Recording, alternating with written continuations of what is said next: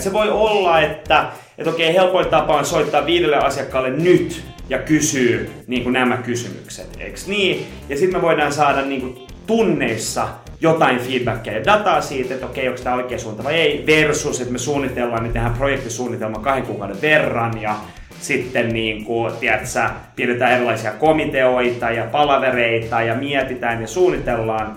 Se voisi olla paljon helpompaa ja ehkä se, niin kuin, se mun mielestä mitä kohti pitää optimoida tiiminä organisaationa nimenomaan se oppimisen niin kuin nopeus.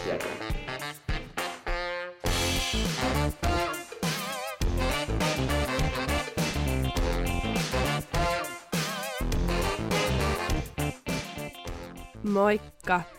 Tervetuloa Oppimisen psykologia-podcastin pariin. Mä olen psykologi Hanna Siihen ja tässä podissa käsitellään uteliaisuutta, oppimista ja työssä kehittymistä. Ja tänään mulla on vieraana Anssi Rantanen. Tervetuloa Anssi Oppimisen psykologia-podcastiin. Kiitos tuhannesti Hanna, kiva olla täällä. Sähän oot Anssi kasvuhakkeroinnin ja tällaisen kokeilukulttuurin ketterän kehittämisen huippuosaaja. Entinen googlelainen, nykyinen Grow Tribe Nordixin johtaja tai vedät tätä alueen liiketoimintaa.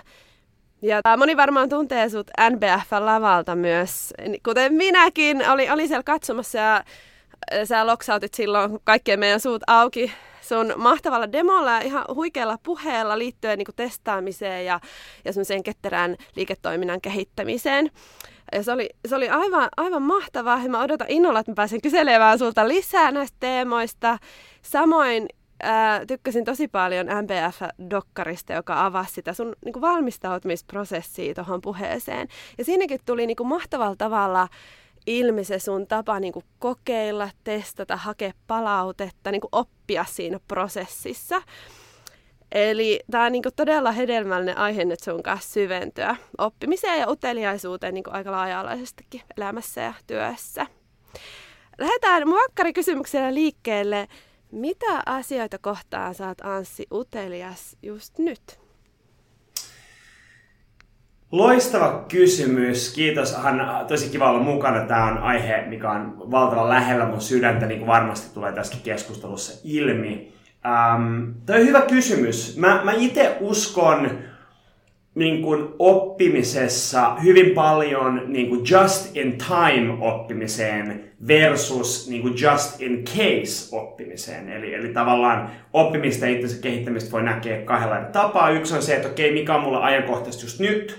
Toinen on se, että no mikä voisi olla kiinnostavaa ja relevanttia ehkä jossain vaiheessa. Ja sit mun ehkä tämmönen standardi ohje ihmisille on, että kannattaa itse asiassa oikeasti miettiä enemmän sitä niin kuin just in time oppimista, eli mitkä on niitä taitoja, mitä sä tarvit just nyt, koska tai niitä kompetensseja tai niin kuin mental malleja tai mitä ikinä onkaan just nyt, et ei tavallaan niin kuin laita niitä frameworkkeja niin kuin pankkiin tulevaisuuden varalle, mutta okei, mikä mua kiinnostaa just nyt, niin mä sanoisin, että aika moni asia. Mä tällä hetkellä just kasvatan niin kun, meidän niin kun Nordics-tason liiketoimintaa ja siellä on hyvin paljon erilaisia teemoja, mitkä mua kiinnostaa. Skaalautuvan organisaation rakentaminen, skaalautuvan organisaatioiden prosessien kehittäminen, myynnin parantaminen aina kiinnostaa. Mulla on semmoinen standardi uteliaisuus ihmispsykologiaa kohtaan, koska kaikki mitä me tehdään tässä maailmassa on kuitenkin loppupeleissä kommunikoinnista ja ihmisten kanssa tekemisestä kiinni, niin mitä parempi ymmärrys on ihmismielestä, ihmispsykologiasta, niin sen paremmin pystyy saamaan aikaan niitä asioita, mitä haluaa tässä maailmassa. Ja tuossa on ehkä niinku sellaisia juttuja, mitkä minua tällä hetkellä just nyt kiinnostaa.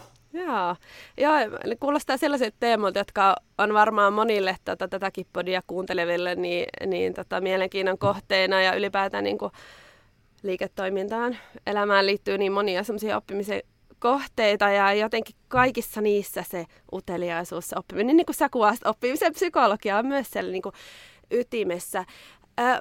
Onko oppimisen merkitys tai oppimisen tavat jotenkin muuttunut sun elämän varrella? Että miten sanoit, että se on sulle nyt tärkeää ja jotenkin hyvin keskeistä, niin onko se rooli muuttunut? On paljon. Ja se on kehittynyt myös vuosien varrella aika paljon, aika merkittävästi. Että mulla on siinä mielessä ehkä, no, en mä tiedä, onko tämä nyt mitenkään hirveän niin kuin uniikki tarina, varmasti moni on käynyt vastaavanlaista läpi, mutta mä en siis koskaan ollut koulussa hirveän hyvä oppilas. Mä olin aika usein niin kuin rehtoripuhuttelussa ja se ei johtunut siitä, että mä olin luokan priimus. Ja mulla niin kun mun koulukokemukset oli jopa aika, mä sanoisin jopa, että aika niin kuin negatiiviset niin kuin siinä mielessä, että mä hyvin paljon niin kuin sidoin mun omaa älykkyyttä ja mun omaa tavallaan itsetuntoa mun kouluarvosanoihin. Eli mulla oli aika tämmönen niin kuin fixed mindset-ajattelutapa, jos käyttää tätä Carol Dweckin niin kuin mindset-teoriaa. Ja se jatkui mulla aika pitkään. Eli mun tavallaan se yhtälö, mitä mä mun päässä niin mietin, on, että okei, koska mä oon keskiverto-oppilas, mulla on hirveän hyviä arvosanoja, niin en mä ole mitenkään hirveän fiksu, tai en mä ole mitenkään hirveän niin älykäs tai vastaava. Tosi tämmönen niin fixed mindset-ajattelu.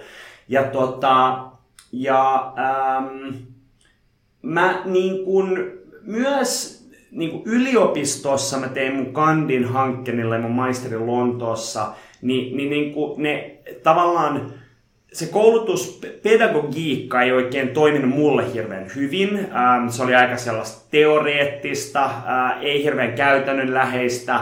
Ja mä en kokenut sitä koskaan hirveän relevantiksi, hirveän kiinnostavaksi. Niin mä aloin sitten vähän niin kuin mun omaa oppimista niin kuin kasvattamaan niin kuin kirjoilla ja lukemalla. Et mä oon siinä mielessä onnekas, että mun perheessä ollaan aina luettu paljon, mun vanhempien niin kuin kirjahyllyt on täynnä kirjoja, että siinä mielessä on niin kuin hyvä esimerkkiä lukemisen tärkeydestä. Ja sit mä tavallaan, ei se ollut mitenkään hirveän tietoista tai systemaattista, mutta mä lähdin niin kuin lukemaan paljon, koska se oli, mä koin niin kuin tapa, miten mä pystyn kasvattaa mun ymmärrystä tästä maailmasta.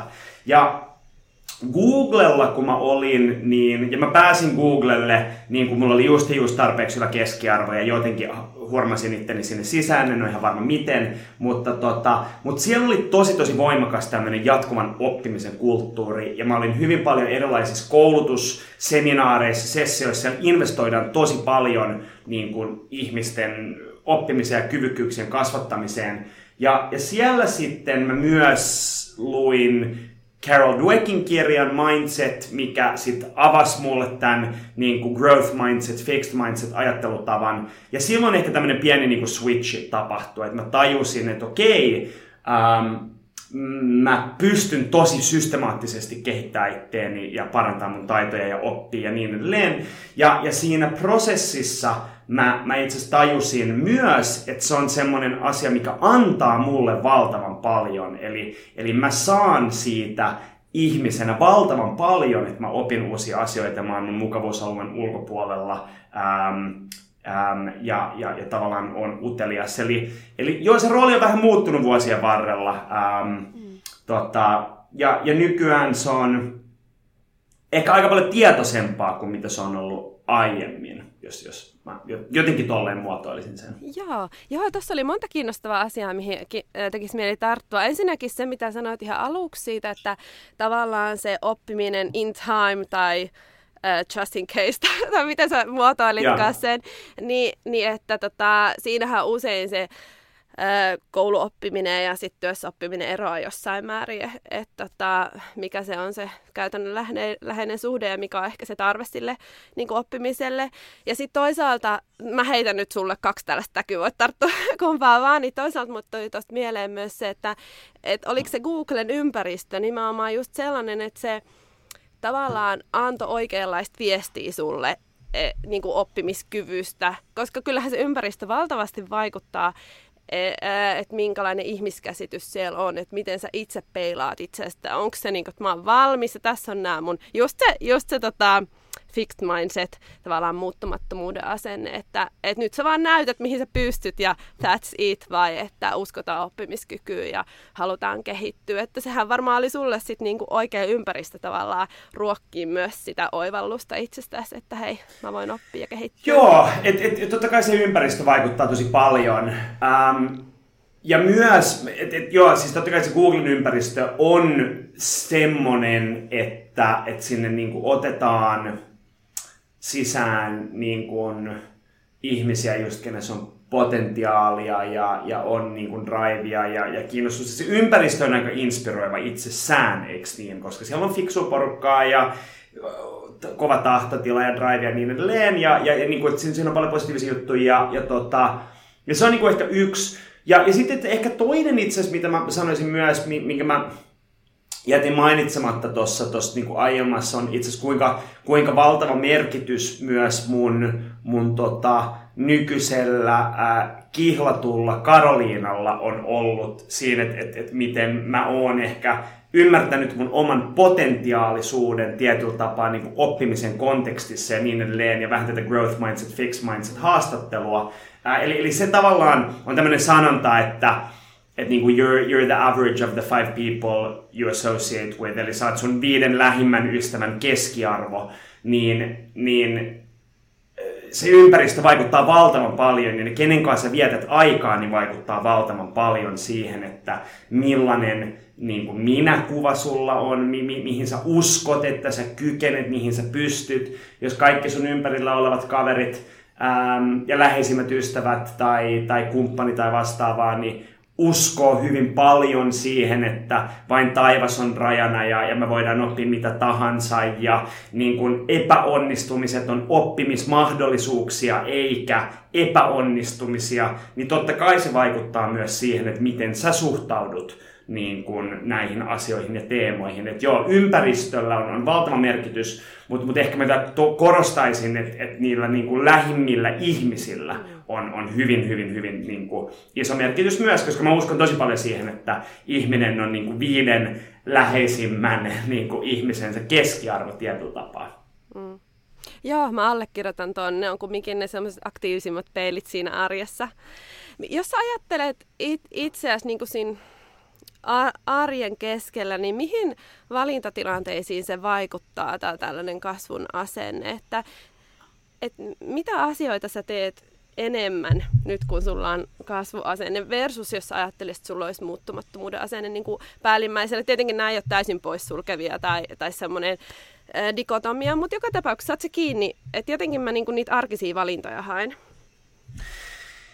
Joo, mä niin kuin uskon hyvin vahvasti siihen, että mä voin aina oppia uusia asioita ja mä voin aina niin kuin kehittää itseäni. Toihan on sen kasvun ajattelutavan ytimessä ja se, miten se näyttäytyy sit arjessa, on esimerkiksi niin, että mä siis luen aika paljon. Mä saatan käyttää arjessa keskimäärin varmaan tunnin per päivä lukemiseen, että niin kun, aina se ei ehkä ole sitä, mutta mä luin siis viime vuonna, eli vuonna 2020 mä luin niin kuin 70 kirjaa, että se on suurin piirtein se niin kuin tahti.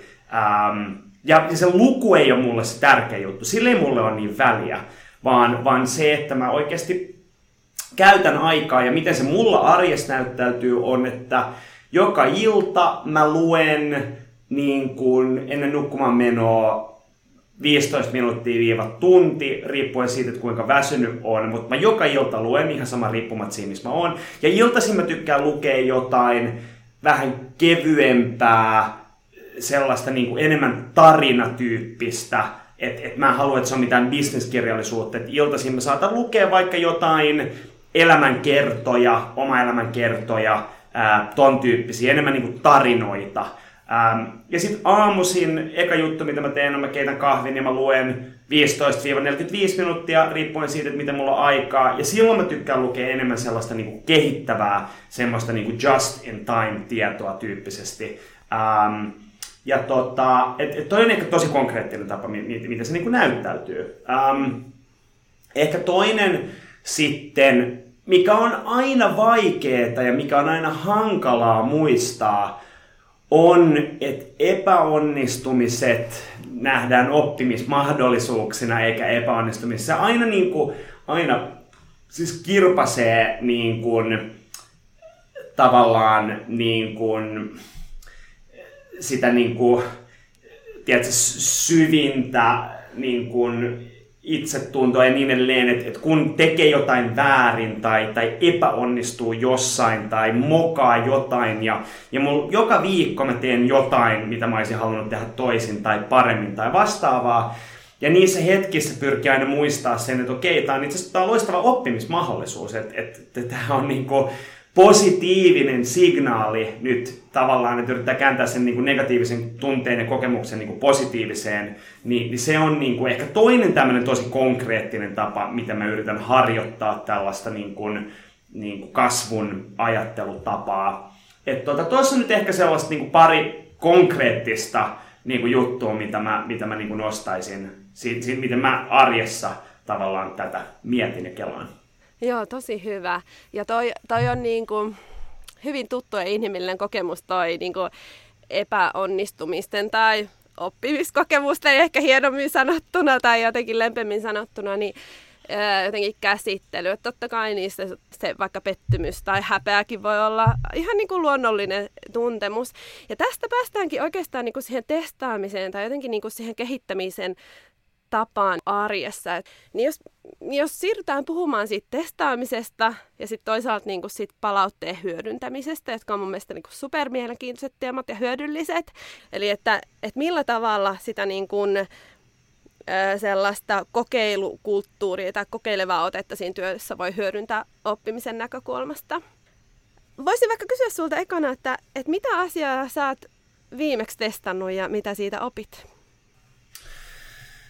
Tuo on loistava kysymys. Siis meillä on koko ajan erilaisia testejä niin kuin meneillään, mitä tulee markkinointiin, mitä tulee myyntiin meidän organisaatiossa. Ja me niin kuin käydään niin kuin kerran kuukaudessa vähän tämmöinen niin kuin tiimin kanssa vähän tämmöinen niin kuin innovaatiopalaveri-tyyppinen juttu, että me nostetaan aina tapetille, että okei, mitä me haluttaisiin kokeilla myynnissä, mitä me haluttaisiin kokeilla markkinoinnissa ja niin edelleen. Että meillä on vaikka mitä niin kuin uusia kokeiluja koko ajan niin kuin meneillään tavallaan tolla niin kuin saralla. Ja se on sellaista ja hyvin jatkuvaa niin kuin iterointia. Eks niin, että se on niinku hyvin niinku jatkuvaa ja mä haluan niinku, että se on osa sitä meidän kulttuuria ja sitä osa tavallaan sitä meidän niinku olemista ja toimintatapaa, että ehkä niinku toi Adam Grant kirjoitti ihan loistavan kirjan äskettäin nimeltään Think Again, suosittelen lämpimästi, se on ihan varmaan yksi parhaimpia kirjoja, mitä mä oon pitkän aikaa lukenut, mutta siellä hän just kertoo esimerkiksi eron niin kuin performanssiorganisaation ja oppivan organisaation välillä. Eikö niin? Että organisaatiot voidaan jakaa joko niin, että siellä on hyvin voimakas tämmöinen performanssifokus, hyvin numero-orientoitunut, hyvin niin kuin output-orientoitunut, että mitä tuloksia me saadaan aikaan, mitä aktiviteetteja me tehdään yms. Ja sitten taas toisessa ääripäässä on tämmöinen niin kuin oppiva organisaatio, että se niin kuin fokus on siinä oppimisessa ja sen oppimisen maksimoimisessa. Se on se tavoite. Että me yritetään oppia koko ajan enemmän meidän asiakkaista, tai miten me voidaan puhutella heitä paremmin, tai miten me voidaan palvella heitä paremmin, tai mitä ikinä onkaan, eikö niin? Toi on semmoinen asia, mitä mä hyvin paljon mietin meidän organisaatiossa, ja mä yritän just implementoida. Mutta omassa henkilökohtaisessa niin kun, tiedätkö, tavallaan elämässä, niin mä kokeilen tosi paljon erilaisia juttuja koko ajan, että niin kun, siis mulla on välillä vaikea iltaisin niin kuin rauhoittua, mulla on tosi vilkas mieli, niin mä oon esimerkiksi ostanut tällaisen niin kuin piikkimaton ja mä ajattelin, että mä kokeilen sitä viikon verran, että joka ilta mä makaan sillä 20 minuuttia ja katson, että rauhoittaaksi. Mä oon itse onnistunut tosi hyvin, se on tosi positiivinen kokeilu. Se voi olla näinkin jotain pientä ja arkista. Taas sit niin kuin työkonteksteissa mä oon niin kuin kokeillut mun esitysten perään, että mä Mä teen niin kuin erilaisen call to actionin, että jos ihmiset haluaa niin kuin mun slaidit, niin niiden pitää mennä tällaiseen niin kuin typeformille, missä he antaa mulle samalla palautetta. Ja niin edelleen, että tämä on niin hyvin jatkuvaa tavallaan tällaista. Niin kuin, mä yritän koko ajan tavallaan ideoida ja miettiä, että okei, mitä voisi tehdä paremmin tässä kontekstissa, tai niin kuin omassa arjessa, mitä ikinä onkaan, että lähtee tavallaan siitä tavoitteesta, että mitä me yritetään aikaan saada, sitten ideoida, mitä tässä voisi testata, ja sitten sitä kautta tätä voi evaluoida monelle tasolle. Kyllä. Ehkä se semmoinen niin kuuma peruna itsellään, mikä liittyy tuohon testaamiseen, on se, että kun meidän arki on osaltaan sitä arvontuotantoa, sitä tämä tarjon asiakkaalle niin kuin parasta mahdollista. Ja sitten yhtä aikaa mä haluaisin niin kuin testata, kokeilla erilaisia juttuja. Ja niiden tasapainon löytäminen on toisinaan vähän haastavaa, että meneekö mä sillä, mikä mä tiedän, että varmasti toimii, mutta sitten tavallaan saatan jämähtää vähän niin kuin paikalleen. Vai että teekö ne sitten niinku rohkeita kokeiluja, että lähteekö se sellaisista niinku pienistä viilauksista vai kuinka rohkeita niinku kokeiluja mä niinku uskallan tehdä, varsinkin kun kyse on siitä niinku ihan siitä asiakasrajapinnasta. Niin semmoinen niinku deliver ja develop niinku moodi, niin niiden tasapaino on se, niinku se jotenkin kultainen leikkauspiste, että miten se löytyy. Kerro vähän, että miten te teidän organisaatiossa jotenkin niin kuin näitä kahta asiaa tunnustelette, tai minkälaisia, miten te olette ratkaissut sitä? Joo, toi on iankaikkinen haaste, iankaikkinen ongelma.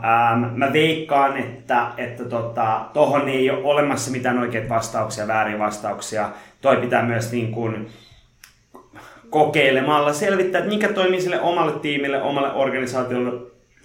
Mutta se on niinku varmaa, että tuommoinen kehittäminen ja kehitystyö ja ideointi ja innovointi YMS, niin todennäköisesti se niin kun ei saa niin iso rooli kun sillä ehkä pitäisi olla, että suurimmassa osassa niinku organisaatioiden, jonka mä oon tehnyt töitä, niin se on hyvin sellaista niin kun, tavallaan sellaista arjen kiirettä ja arjen kipitystä. Esa Saarinen kutsui sitä uomakipitykseksi, että kipitetään meidän omissa uomissa ja ei ikinä oikein zoomata ulos ja tarkastella, että okei, ollaanko me oikeassa uomassa ja miten tämä uomassa voisi ehkä niin paremmin tai vastaavaa. Mun mielestä se on hauska sanottu, mutta niin kuin, että tuossa just tietyllä tapaa ehkä kolme eri tasoa, tai kolme eri asiaa, just mitä pitää miettiä. Yksi on totta kai se niin kuin arjen pyöritys ja se niin kuin deliverointi ja miten sitä voi niin kuin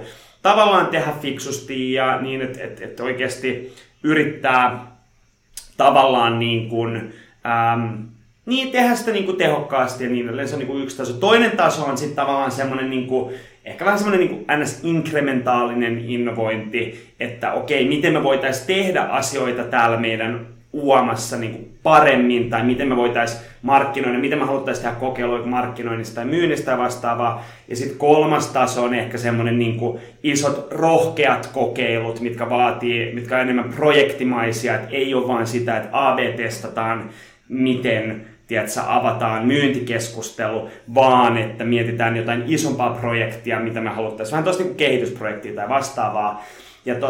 Ja niin kuin sen balanssin löytäminen on tosi henkilökohtaista ja tosi niin kuin tiimille, niin kuin, jokaisen tiimi pitää itse evaluoida, miten sitä balanssia tehdään, mutta se mikä on fakta on se, että ihmisen niin kuin kalenteri on reflektio heidän prioriteeteista. Eli jos kalenterissa ei ole aikaa niin kuin kehittämiselle, kehitystyölle, innovoinnille, niin se tarkoittaa oikeasti sitä, että se ei ole prioriteetti. Eli sitä täytyy niin kuin raivata aikaa. Et esimerkiksi meillä on siis, se ei tarvitse olla rakettitiedettä, meillä on siis niin kuin, tiedätkö, kerran kuukaudessa meillä on tämmöinen niin kuin myyntiin liittyvä, niin kuin, vähän tämmöinen niin kuin, tiedätkö, monthly, että me mietitään, että okei, mikä meni hyvin viime kuussa, mikä meni huonosti, mitä me haluttaisiin sitä herätä, vaan mitä me voitaisiin kokeilla, eikö niin? markkinointiin liittyen. Meillä on vähän samantyyppinen, mikä meni hyvin viime kuussa, mikä meni huonosti, mitä me voitaisiin nyt kokeilla, mitä me voitaisiin testata. Ja siellä sekä niin kuin nostetaan pöydälle sellaisia niin kuin ehkä isompia projekteja, mitä pitäisi jossain vaiheessa lähteä miettimään, evaluoimaan, mutta myös sellaisia pienempiä kokeiluja, mitä tavallaan voisi tehdä. Mutta ehkä se ydinpointti, tämä nyt tulee vähän tämmöinen pitkä selostus, mutta se ydinpointti on tavallaan se, että ei oikeat vastauksia, mutta se täytyy kalenteroida, muuten se ei tapahdu. Ja sen täytyy olla siellä kalenterissa semmoinen niin kuin, semmoinen aktiivinen ajatustyö ja kehitystyö, koska se on tosi helppoa vaan olla siinä niin kuin uomassa ja siinä arjen pyörityksessä, siinä arjen kiireessä, koska se on oikeastaan helpompaa, se on paljon helpompaa tehdä sitä niin kuin status quota. Se on paljon vaikeampaa miettiä, että mitä voisi tehdä paremmin, mutta se niin kuin vaikea ajatustyö on oikeasti se tärkeä työ ja se hyvin usein jää tekemättä. Joo, ja kyllä vaikka se on vaikeaa ja voi sisältää epämiellyttäviä tunteita, niin on vaikka sitä kun hommat ei mene putkeen ja tuntuu inhottavalta, niin kyllähän se usein se oppimisen ilo niin löytyy sitten sieltä, kumminkin sieltä, kun tekee vähän eri tavalla tai pysähtyy niin kuin pohtimaan tai näkee vähän vaivaa se oppimiseen eteen, että siinä mielessä niin kuin allekirjoitan noissa ajatukset kyllä täysin. Ja loppujen lopuksi sen vielä sanon, että eihän se vaadi välttämättä, kun niin kuin aika vähän vaivaa, että ottaa sen retrohetken tai pysähtyy kollegan kanssa juttelemaan, kunhan se on siellä kalenterissa ylhäällä, niin näkee sen vaivan. Mutta testaamisesta mä haluaisin seuraavaksi kysyä vähän lisää, että jos nyt on mielessä joku kokeilu, oli se pieni tai suuri, niin miten tietää sen, että missä vaiheessa mä oon valmis tekemään sen testin, että kuinka paljon pitää valmistella? Että jotenkin tuntuu, että siitä testistä saa niinku sen olennaisen informaation irti. Että meillähän on tapana valmistella aika paljon asioita monesta eri syystä, mutta niinku psykologisesta näkökulmastakin. Mutta miten sä itse niinku tunnistat sen, että milloin me ollaan valmiit niinku siihen kenttäkokeeseen? Joo. Kokeilu, siis toi on tosi hyvä kysymys. Ja tuossa niin kun ihmisen tendenssi on ylisuunnitella. Meidän tendenssi on prokrastinoida. Meidän tendenssi on haluta, niin kun, me keksitään tekosyitä niin kun loputtomiin, miksi tämä nyt ei ole valmis niin kun siihen, että me tehdään tämä kenttäkokeilu. Ja mun mielestä toi täytyy ymmärtää niin kuin osana niin kuin ihmisyyttä ja psykologiaa ja tiedostaa. Et esimerkiksi Piilaaksossa on ihan siis niin kuin sanonta, että tiedätkö, että jos sua ei vähän hävetä se sun tuote, kun sä sitä julkaiset, niin sitten sit sä julkaiset liian myöhään. Et sun täytyy vähän aina hävetä sitä.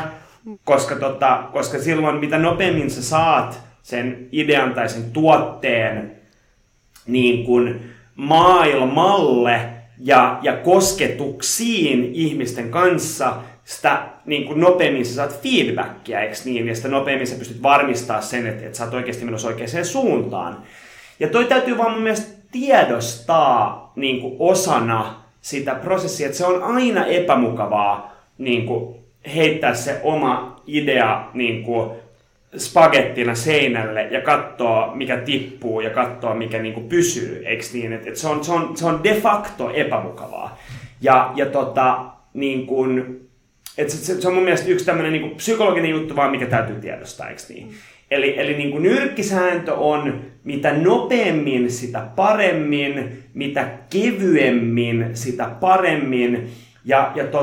Ne on aika paljon tällaisia melkein psykologisia ja filosofisia juttuja, koska kuitenkin se on meidän oma mieli, mikä hyvin usein estää meitä niin kuin toteuttamasta asioita parhaalla mahdollisella tavalla.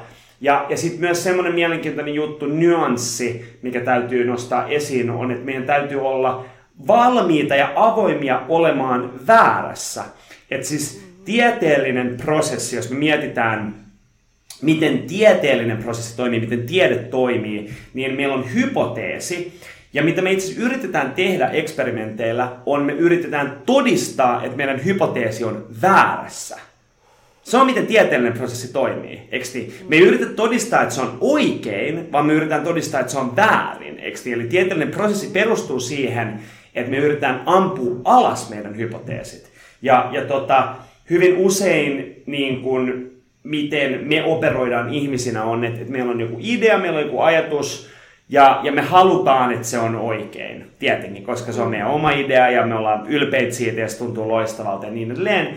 Ja sitten tulee tämä niin kuin confirmation bias, me vaan haetaan dataa ja informaatiota, mikä tukee sitä, että tämä pitäisi paikkansa, ja silloin me mennään niin kuin väärään suuntaan, ihan täysin väärään suuntaan. Eli tällaisestakin asiasta täytyy olla tietoinen, eikö niin? Mutta milloin niin kuin, tämä oli vähän tämmöinen pitkä selostus, mutta siis se niin kuin, se nyrkkisääntö on just se, että mikä on se niin kuin kevyin, helpoin tapa niin kuin saada jotain tosimaailman palautetta tälle mun hypoteesille, mikä voisi nimenomaan todistaa sen olevan niin kuin väärä, eiks niin? Ja toi on semmoinen niin kuin älyllinen haaste, ja semmoinen älyllinen haasteprosessi, mikä vaan täytyy käydä. Et se voi olla, että okei, helpoin tapa on soittaa 5 asiakkaalle nyt, ja kysyy niin kuin nämä kysymykset, eiks niin? Ja sitten me voidaan saada niin kuin tunneissa jotain feedbackia ja dataa siitä, että okei, onko tämä oikea suunta vai ei, versus, että me suunnitellaan, niin tehdään projektisuunnitelma 2 kuukauden verran, ja sitten niin kuin, tiedätkö, pidetään erilaisia komiteoita ja palavereita, ja mietitään ja suunnitellaan. Se voisi olla paljon helpompaa, ja ehkä se, niin kuin, se mun mielestä, mitä kohti pitää optimoida, tiiminä, organisaationa, nimenomaan se oppimisen niin kuin nopeus tietyllä tapaa. Tuossa oli nyt aika paljon kaikkea, mutta oikein hyvä vastaus, ja mä jään miettimään, että mikä on mun esimerkiksi se tyypillisiin tavallaan niin kuin defenssi, että miksi mä en lähde tekemään sitä kokeilua, miksi mä en lähde soittaa asiakkaille. Mä huomaan, että mä niin kuin ajattelen usein, että tavallaan, että mä en ole niin kuin siinä omassa ajattelussa tarpeeksi pitkällä, että se hypoteesi olisi muodostunut sellaiseksi, että tavallaan niin kuin se testi oikeasti testaisi niin kuin olennaisia asioita. Mä sanon esimerkin. Esimerkiksi valmennuksia mä teen, niin kuin testaan aika nopealla aikataululla, koska niissä mulla on usein niin kuin aika selkeä se hypoteesi. Mutta sitten esimerkiksi nyt kun mä oon kirjoittanut kirjaa, niin mä tosi pitkään kirjoitin sitä ennen kuin mä lähdin pyytämään muualta kuin kustannustoimittajalta palautetta, koska mä ajattelin, että se palautemmin, että jos se mun oma ajattelu ei ole tarpeeksi pitkällä ja jäsentynyt, että mitä mä haluan sanoa, niin sit se palaute tavallaan niin kuin voi viedä mut väärään suuntaan, tai mä en osaa tulkita sitä oikein, tavallaan mä en testaa niin kuin sitä oikeat asiaa. Ja sen takia mä aika pitkälle niin kuin pyörittelin ennen kuin mä hain palautta. Toki siinä voi olla vaan, että mä pelkäsin, että mitä siitä sanotaan, ja sitten mä ahdistun ja sureen, että voi ei, mä kirjoitan ihan turhaa kirjaa. Että on mahdollista, että tää oli vaan niin kuin tällainen pelosta lähtevä toiminta, mutta että niin kuin, että sen hypoteesin jotenkin sen muodostamisen haaste on niinku sellainen olennainen. Ehkä me voitaisiin siirtyä sitten vähän niinku miettiä sitä palautetta, että sitten kun me ollaan tehty se testi, että miten me osataan tulkita sitä palautetta tai sitä kokeilun lopputulemaa, on se palaute tai oma reflektio, mikä tahansa on kanssa tarkastelun tapa, niin että miten me niinku saadaan siitä se olennainen hyöty irti, olennainen tieto irti? Joo. Hyvä kysymys ja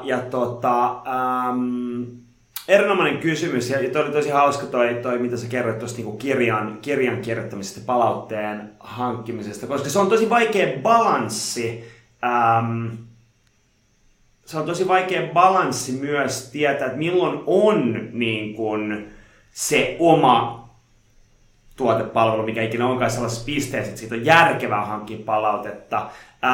Esimerkiksi siis ton mun Nordic Business Forum niin kun puheenvuoro kehitysprosessissa, niin mulla oli varmaan 10 eri kenraaliharjoitusta, missä mä pidin 10-30 friendille, tutulle, kollegalle sen esityksen ja pyysin palautetta. Ja silloin mä ainakin koin, että paras tapa tehdä se oli vaan niin kuin skeduloida kalenteriin aika pian. Mä kävin niitä aika nopealla sykleillä, ja sitten mä esitin oikeasti, ne ekat versiot oli ihan karseita. Ne oli niin kuin ihan järkyttäviä, Mutta ne oli paras, mihin mä pystyin sillä hetkellä. Ne oli tosi epämukavia kokemuksia. Mä muistan, mä olin kutsunut meidän perhetuttuja. Siellä oli hyvin vaikutusvaltaisia ihmisiä huoneessa. Ja mun ekan kerran mä siis jäädyin 30 sekunnin jälkeen. Mä totaalisesti jouduin aloittaa uudestaan. Se oli ihan katastrofi, eikö niin? Mutta mut siinäkin taas se oli itse tosi arvokasta. Mä ainakin koin silloin sen tosi arvokkaaksi, että mitä aikaisemmin mä keräsin sitä palautetta, niin sitä parempi se oli siitä, että onko tämä iso suunta oikea. Mutta totta kai se vaatii rohkeutta ja se on tosi pelottavaa ja tosi epämukavaa. Ja se oli valtava epämukavaa. Et se ei muutu mukavaksi. Mutta mut vielä tohon, että miten tietää, onko se palaute tavallaan hyvää tai huonoa, niin mun mielestä täytyy siis ymmärtää, että ihmiset haluaa lähtökohtaisesti miellyttää. Esimerkiksi jos mulla olisi joku uusi idea tai uusi palvelu tai uusi tuote, ja jos mä kysyn ihmisiltä, että hei, kiinnostaisiko sua ostaa tällainen, niin se vastapuoli haluaa miellyttää mua ja sanoo, että joo Anssi, tämähän on ihan loistava idea, että ehdottomasti mua kiinnostaisi ostaa tällainen. Ja sitten mulle saattaa tulla semmoinen fiilis, että vitsi, mulla on hyvä idea, kun oikeasti se paras tapa testata se on, että hei, no mut anna sun luottokortti nytten. Ja laitetaan maksu käyntiin, että tämä tuote on valmis vasta 3 kuukauden päästä, mutta sun pitää laittaa nyt 20% down payment tai vastaavaa. Että osta tämä oikeasti. Sehän on se paras testi siitä, koska täytyy ymmärtää, että ihmiset haluaa miellyttää. Eli se on ihan oma jalotaitonsa, että miten saada ja kerätä palautetta niin, että se on rehellistä ja aitoa. Ja se riippuu kontekstista ja esimerkiksi tuollaisesta innovaatiotekemisestä tai vastaavaa, jos mietitään uusia tuotteita tai palveluita, niin just paras tapa oikeasti on, että hei, haluatko sä ostaa tämän? Anna laskutustiedot, niin mä lähetän laskun 10% tai mitä ikinä onkaan, että oikeasti sitoutuu tavallaan siihen. Mutta esimerkiksi kun mä tein sitä mun omaa NBF-kehitysprosessia, projektia, niin mä sanoin ihmisille hyvin voimakkaasti, että mä haluan palautetta, hyvää ja huonoa palautetta, että tää auttaa mua.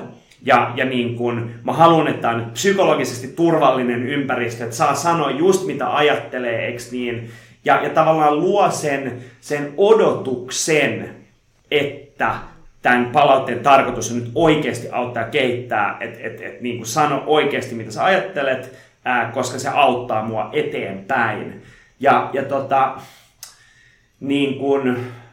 Se ei ole aina helppoa, siis se on oma haasteensa, mitä täytyy miettiä aika tietoisesti, on periaatteessa se, mitä mä yritän tässä sanoa,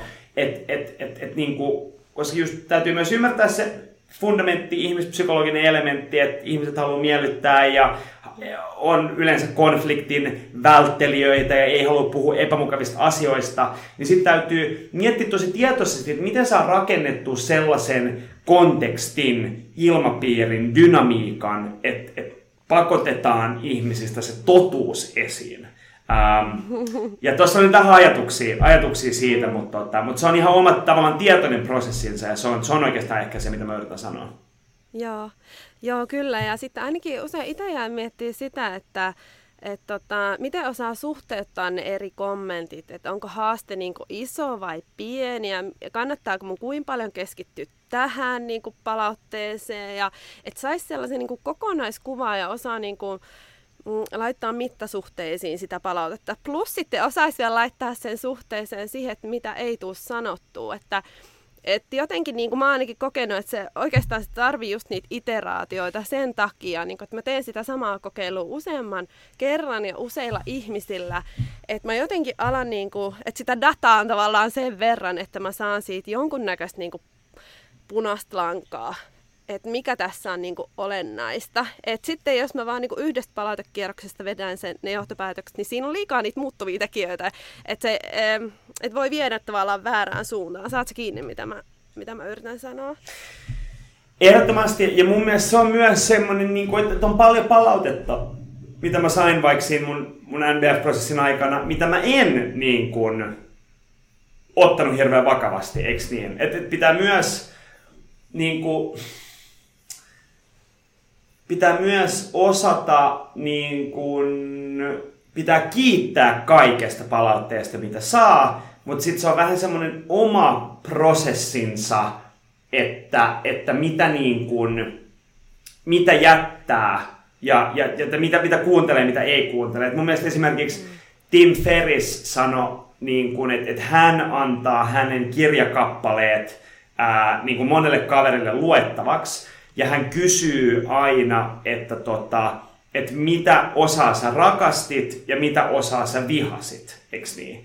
Ja sit jos siellä on edes yksi ihminen, kuka sanoo jostain osasta, että tätä osaa mä rakastin, niin sit se ei poistu millään ehdoilla, eiks niin? Että vaikka, tiedätkö, 5 ihmistä sanoo, että tää oli ihan horror-kohta, mutta 2 ihmistä sanoo, että tää oli ihan fantastinen, niin se pysyy, koska pari ihmistä sanoo, että se oli fantastinen. Et sekin on vähän semmoinen oma taitonsa, että osaa niin kuin evaluoida sen, että mitä jättää, mitä poistaa, mitä kuuntelee, mitä ei kuuntele. Ja siinä ei oikeastaan, siinä ei ole valitettavasti mun mielestä mitään niin kuin objektiivista, systemaattista, älykästä prosessia, vaan siinä pitää kuulla sitten vaan omaa sydäntä. Että mikä tuntuu mulle fiksulta, mikä tuntuu mulle oikealta, mikä on linjassa sen kanssa, mitä mä haluan tuoda maailmaan, koska se kuitenkin on sitten kirja tai puhe tai tuote tai palvelu, niin siinä on kuitenkin omasta luomistyöstä ja kädenjäljestään kyse, niin se oma näkemys ja visio täytyy siinä myös niin kuin säilyä. Joo, toi oli tosi hyvä vinkki. Seuraava kirja pitää muistaa palautteen pyytämiseen, niin kyllä ne on nyt valmis, mutta tosi hyvä konkreettinen vinkki ja ajatus tavallaan suhteuttaa. Joo. Tämä on kyllä niin kuin mielettömän mielenkiintoinen aihe niin kuin tosi monella tapaa. Jotenkin tämä palaute ja testaaminen, ja sehän on niin kuin jotenkin tällaisen ketterän kehittämisen ytimessä nämä teemat. Toiseksi viimeinen kysymys. Ehkä niin kuin, kun puhutaan tavallaan oppimisesta eteenpäin ja sen niin kuin merkityksestä, niin minua usein tekee mieli myös vähän niin kuin pysähtyä sen äärelle, että miten tunnistetaan jo sitä niin kuin nykyistä osaamista, koska sehän on myös sellainen asia, mille me sokeudutaan. Me unohdetaan tavallaan se matka, mikä me ollaan kuljettu, ja nähdään jo itsestäänselvyytenä ne asiat. Onko sulla itselläsi jotain keinoja, miten sä tunnistat omaa osaamista? Koska tämä on kyllä niin kuin haastava ja todella mielenkiintoinen asia. Joo, toi on mulle niin kuin asia, missä mä haluan ehdottomasti kehittyä, koska mulla on niin kuin hyvin voimakas tendenssi mennä jatkuvasti eteenpäin. Mulla on hyvin voimakas tendenssi olla tyytymätön nykytilanteeseen ja nähdä aina, että ruoho on aina vihreämpää toisella puolella ja mun pitää koko ajan mennä eteenpäin. Ja totta kai siinä on paljon hyviä asioita. Siinä on hyviä asioita, että mä meen hyvin paljon eteenpäin ja organisaatio menee eteenpäin ja niin edelleen. Mutta sitten huono asia on se, että mä oon siis niinku käytännössä aina niinku tyytymätön, eiks niin? Et eihän sekään ole hirveän kiva tapa elää, että koko ajan on niinku tyytymätön siihen nykyhetkeen, koska aina voisi jotain olla paremmin. Ja niinku, ja toi on semmoinen, minkä kanssa mä haluan itse ja aion tehdä töitä ja yritän tietysti tehdä töitä. Mutta ehkä semmoinen yksi niinku työkalu, mitä mä yritän silloin tällöin tehdä ja sitten varmasti pitäisi tehdä useamminkin, mutta on siis tietysti erilaiset kiitollisuuspäiväkirjat. Yrittää harjoittaa kiitollisuutta siitä, että mistä on kiitollinen tänään, mistä on kiitollinen nyt. Pysähtyy nauttimaan siitä myös siitä niinku nykyhetkestä. Ja aidosti reflektoimaan myös sitä nykyhetkeä, ettei vaan ole koko ajan katso tulevaisuudessa. Tämä on totta kai, erilaisilla ihmisillä on erilaisia tendenssejä, mutta mun oma luonnollinen tendenssi on koko ajan, että mulla on katse tulevaisuudessa, hyvässä ja pahassa. Mutta se ehkä, mitä mä yritän tehdä, totta kai, ja meditaatio on tähän myös hyvä työkalu, että tuo sen oman tietoisuuden siihen niin kuin tähän hetkeen, että yrittää olla niin kuin tässä ja nyt, eikä koko ajan siinä niin kuin seuraavassa asiassa tai tulevasta vastaavaa. Tuo on vähän tämmöinen filosofisempi perspektiivi tohon asiaan.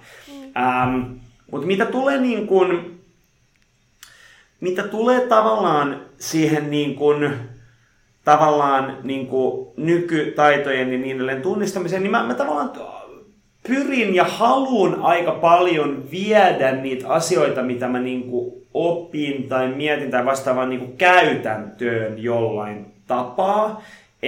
Niin kun, ja tämä ehkä liittyy vähän tähän niin kun just in time-tietoon, eikä siihen just in case-tietoon. Yrittää oikeasti viedä käytäntöön niitä asioita, mistä lukee tai mistä on. Tiedätkö, et mä kävin esimerkiksi Tony Robbinsin Business Mastery-koulutuksen tuossa kuukausi sitten. Se oli tosi mielenkiintoinen, tosi hyvä. Ja hyvin usein ihmisillä on tendenssi, että käy jonkun koulutuksen, ja sitten unohtaa ne jutut, eiks niin, ei vie niitä käytäntöön. Et se vaatii myös sellaista tiettyä sellaista systematiikkaa ja tahtotilaa ja tietoisuutta, että yrittää viedä ja palata niitä asioita, mitä on just oppinut käytäntöön ja on kärsivällinen sen suhteen, että ei ole koko ajan se uusi kiiltävä objekti, se seuraava asia, mitä voi oppia, vaan yrittää myös tavallaan hyödyntää niitä niin kuin nykyportfoliossa olevia asioita.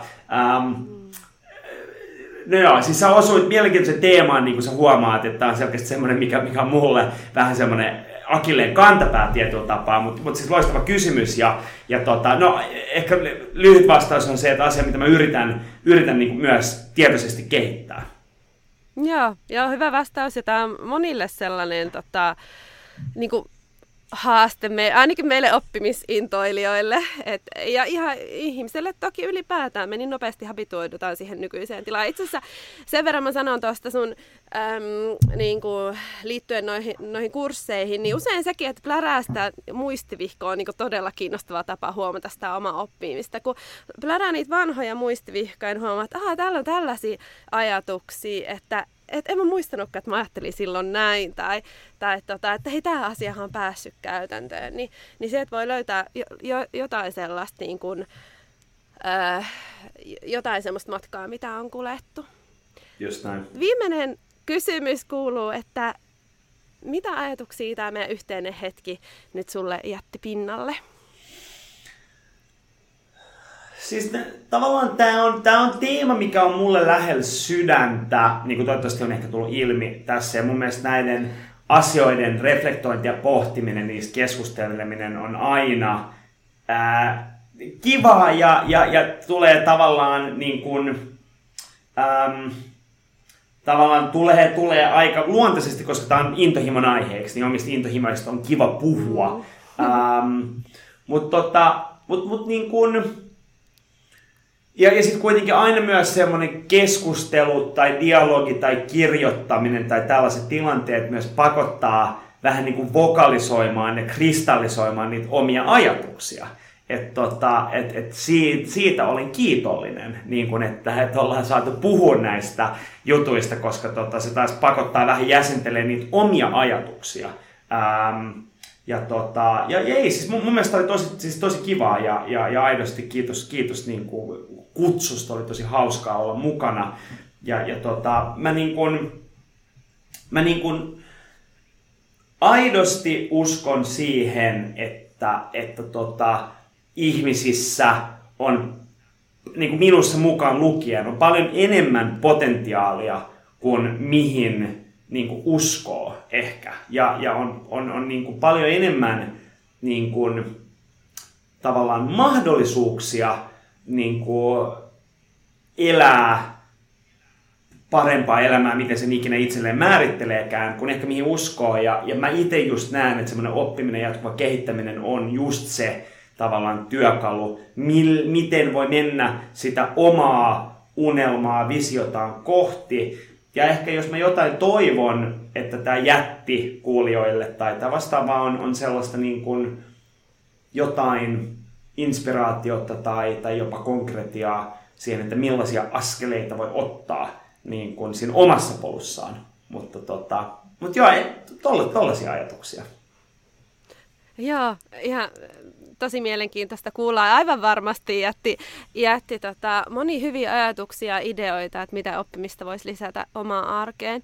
Kiitos ihan hirveästi, Anssi, sulle. Tämä oli tosi ihana keskustelu. Oli tosi mukava kuulla sun ajatuksia ja mä opin ainakin tosi paljon sulta.